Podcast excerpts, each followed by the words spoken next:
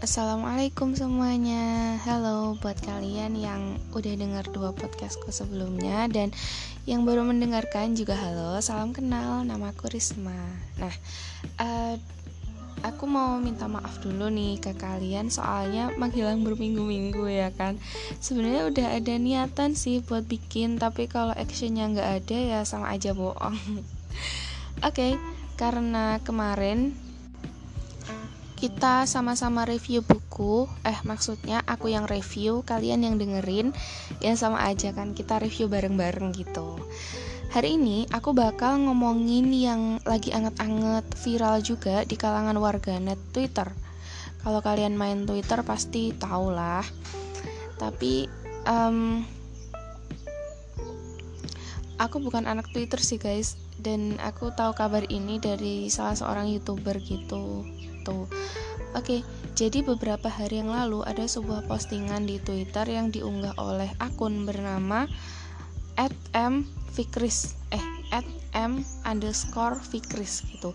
Dalam dalam cuitannya dia itu menuliskan uh, judul seperti ini: Predator Fetish Kain Jarik berkedok riset akademik dari mahasiswa PTN di SBY gitu, dari Surabaya kayak gitu. Terus di bawahnya ada dua foto yang kalau dilihat sekilas tuh serem serem banget sih. Aku ngelihatnya aja sampai merinding kayak gitu karena dasarnya kan emang aku penakut. Jadi di situ ada dua pasang foto manusia yang dibungkus pakai kain jarik layaknya pocong dan diikat juga gitu loh diikat di bagian kaki di bagian apa ini paha terus perut terus bagian agak atasnya lagi kayak gitu. Serem banget. Kalau kalian mau lihat sendiri nanti kalian bisa langsung meluncur ke akun tersebut ya. Itu. Terus maksud si fetish kain jarik itu apa? Kok sampai bawa-bawa riset segala gitu. Jadi pemilik akun @mfikris itu menjadi korban dari seorang mahasiswa di Surabaya yang bernama Gilang. Itu belakang ini tuh diketahui Gilang ini sedang berkuliah di Universitas Negeri Airlangga Unair. Unair sendiri itu sekarang udah menerima hingga 15 aduan kasus serupa. Wah banyak juga ya. Ini aku ceritain kronologinya ya awalnya Gilang itu nge-DM korban lalu berlanjut obrolan mereka di WhatsApp. Karena si Gilang nih minta uh, nomor WhatsAppnya si korban gitu. Terus tujuan Gilang nge-DM ini kan tuh buat minta tolong nih sama si korban buat jadi subjek penelitian tugas akhirnya dia atau skripsi lah gitu. Lalu si korban bersedia. Terus Gilang Gilang lagi Gilang mengirimkan rulesnya seperti uh, apa yang harus diker seperti apa-apa yang harus dikerjakan si korban. Nah, si korban ini juga diminta buat cari satu temannya lagi untuk membantu proses pembuntelan. apa ya kok pembantu pembuntelan sih? Eh maksudnya pembungkusan korban. Di mana itu uh, semua sesuai sama rules yang udah dikirim Gilang dan dipantau terus sama si Gilang gitu. Sebenarnya korban tuh udah beberapa kali menolak permintaan Gilang tapi si Gilang ini maksa terus. Sampai akhirnya korban kan nggak enak. Soalnya kan ini berkaitan sama skripsi ya guys. Skripsi kan tuh ah, skripsi. Dan akhirnya dia tetap membantu Gilang. Nah selain itu uh, apa selain Gilang yang dibun dibungkus kayak gitu itu ada temennya lagi satu juga dibungkus terus datang temannya lagi satu juga dibungkus. Jadi mereka saling membungkus secara bergantian gitu loh. Terus fotonya nanti dikirim ke Gilang foto sama video sih gitu. Kalau kalian mau tahu cerita lebih lengkapnya langsung aja meluncur ke akun @mfikris ya Sekripi itu sih guys. Coba bayangin deh mana ada penelitian tugas akhir yang risetnya sampai sampai sampai kayak gitu gitu. Ya ampun. Dan usut punya usut ternyata Gilang ini mengalami kelainan gangguan seksual guys yang disebut dengan fetish. Nah fetish itu apa sih sebenarnya? Uh, menurut seorang psikolog ternama bernama Zoya Amiri di channel YouTube-nya beliau itu mengungkapkan kalau fetish itu Definisi dari fetish itu adalah seorang individu yang terangsang dengan bagian tubuh non-seksual atau benda-benda non-seksual. Contohnya, ketika seseorang terangsang dengan betis, dengan sepatu hak tinggi, dengan selimut bayi, dan lain sebagainya. Gitu. Bagiku sih terdengar aneh gitu ya, soalnya baru pertama kali dengar kayak gitu. Mungkin bagi kalian juga sama terus aku coba baca-baca gitu kan baca-baca artikel jurnal kayak gitu. Terus aku dapat satu jurnal di ResearchGate penulisnya itu Mbak Esther Lianawati dan baru dipublish tahun 2020 ini tapi uh, beberapa bulan yang lalu sih. Beliau itu kan seorang psikolog juga dan menyampaikan bahwa sebenarnya ada 9 gangguan seksual yang masuk dalam kategori parafilia. Nah, secara sederhananya tuh parafilia ini uh, adalah indukan dari gangguan-gangguan tersebut gitu. Jadi si fetish ini masuknya di parafilia gitu.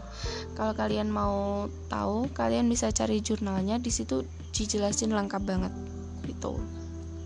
Nah, dari 9 kasus yang ditulis sama Mbak Esther itu aku tercengang dengan salah satu kasus yang uh, apa ya namanya tuh telepon katalogia nah dari namanya aja kalian udah tahu kan kalau ini tuh berkaitan sama sama telepon gitu berkaitan dengan telepon. Jadi si penderita gangguan ini tuh suka nelpon orang-orang secara random dan mengucapkan kata-kata yang tidak senonoh guys sehingga membuat si korban atau orang yang ditelepon ini merasa tidak nyaman nah aku lalu tercengang beberapa detik gitu. Soalnya nih tepat um, lima hari yang lalu aku tuh dicat sama salah satu nomor yang nggak dikenal. Dia tuh minta tolong ke aku buat jadi subjek penelitian dia. Wah terus aku mikir kan ya deh nggak apa-apa deh bantuin bantuin orang kan niatnya juga baik gitu jadi dia tuh butuh lim butuh responden buat diwawancarai. Nah aku dengan santainya bilang oh iya nggak apa-apa boleh kak. Gitu. Aku bilang kayak gitu kan. Akhirnya dia telepon aku dan mengajukan beberapa pertanyaan. Oh ya dia ini juga mahasiswa akhir ya. Jadi buat tugas penelitian skripsinya dia gitu. Nah dan tugas akhir yang apa yang jadi topik dia tuh mengenai insomnia dan psikologi dewasa. Nah aku jawab-jawab gitu kan pertanyaan dia. Ya sebenarnya pertanyaan biasa sih yang soalnya tuh fine fine aja gitu nanyain soal identitas responden terus nanya juga kalau aku pernah insom nggak kalau kalau lagi. Terus uh, aku mulai tidur jam berapa bangun jam berapa kayak gitu. Terus semakin lama aku merasa kok pertanyaan dia tuh menjurus ke hal-hal yang berbau senonoh gitu loh guys. Terus aku kan tetap ladenin kan. Aku jawab sepengetahuan aku aja. Kalau aku nggak tahu ya aku bilang nggak tahu gitu. Terus tiba-tiba dia menanyakan sesuatu yang membuatku tercengang. Tit gitu kan. Terus aku diam sejenak aku nggak jawab pertanyaan dia dia terus dalam hati tuh aku ngomong kenapa sih ini orang nanya kayak gini? gitu. Terus HP-nya aku diemin.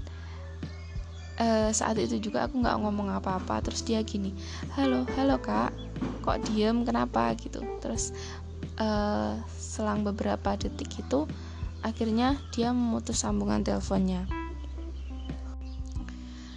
Aku shock dong guys terlepas dari benar enggaknya sih tujuan dia melakukan wawancara itu ya nggak nyaman aja rasanya ditanyain hal-hal yang enggak-enggak sama orang yang bahkan nggak dikenal tahu wajahnya aja enggak gitu loh. Oke okay, uh, eh, uh, ya udahlah ya aku juga nggak tahu apakah perbuatan dia itu termasuk apa yang aku bicarakan sebelumnya gitu. Termasuk kasus-kasus yang uh, termasuk kasus yang masuk ke pembicaraan aku yang sebelumnya gitu. Aku harap hal seperti ini tuh nggak terjadi juga ke kalian. Dan saran aja sih kalau ada telepon masuk yang nggak dikenal dan dia minta bantuan kalian buat jadi responden coba tanyakan dulu sedetailnya dia asalnya dari mana terus dari kampus apa terus topik wawancaranya itu seperti apa gitu. Sebagai responden tuh uh, kalian bahkan harus tahu gitu apakah topik wawancara yang akan diajukan sesuai dengan diri kalian gitu sebenarnya membantu kepentingan orang lain tuh baik tapi kalau sampai melanggar privasi bahkan membicarakan hal-hal yang tidak uh, yang membuat kita tidak nyaman kayak gitu kan juga kita berhak kan buat menolaknya gitu. Itu aja sih. Ya itu aja sih clothing clothing closing statement dari aku aku udah ngomong panjang lebar. Semoga kalian bisa mendapatkan sesuatu dari podcast ini. And see you on the next podcast. Bye bye wassalamualaikum warahmatullahi wabarakatuh